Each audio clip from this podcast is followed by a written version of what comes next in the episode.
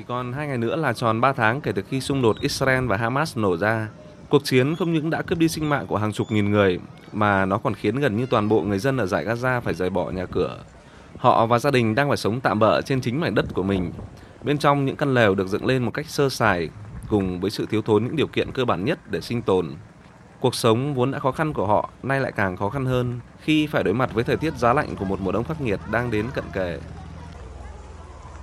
Chị Adia Gaban, một người di tản đang sống ở gần cửa khẩu Rafah cho biết.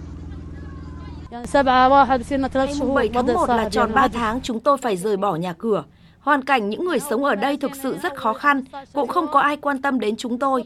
15 ngày đầu tiên khi đến đây, chúng tôi còn không tìm thấy rau, nước uống, chứ đừng nói gì đến việc tắm rửa. Việc di tản khi mùa đông đang đến thật sự quá sức chịu đựng của chúng tôi. Ban đêm chúng tôi phải ôm những đứa trẻ vào lòng để sưởi ấm cho chúng khỏi lạnh giá.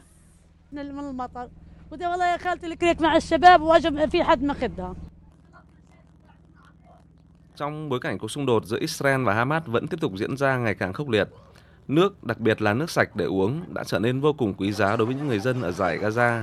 Liên Hợp Quốc cũng đã nhiều lần đưa ra cảnh báo về nguy cơ bùng phát các loại dịch bệnh do tình trạng khan hiếm nước mà trẻ em sẽ là đối tượng bị ảnh hưởng đầu tiên.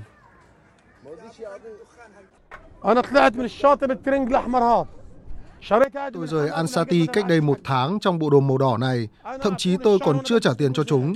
Ở nhà tôi thường tắm 4 lần một ngày, những lúc rảnh rỗi tôi sẽ dành gần như cả ngày bên bãi biển.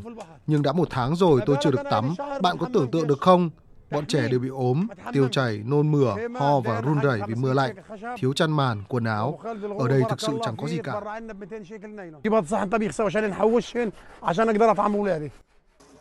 Người dân ở giải Gaza đã quá mệt mỏi với cảnh di tản cùng điều kiện sinh hoạt thiếu thốn. Họ hy vọng và mong ngóng từng ngày cho đến khi cuộc chiến kết thúc hoặc ít nhất một thỏa thuận ngừng bắn được thiết lập để họ có thể trở về tổ ấm của mình. Tuy nhiên với những gì đang diễn ra, điều ước nhỏ nhoi của họ sẽ không biết đến bao giờ mới trở thành sự thật.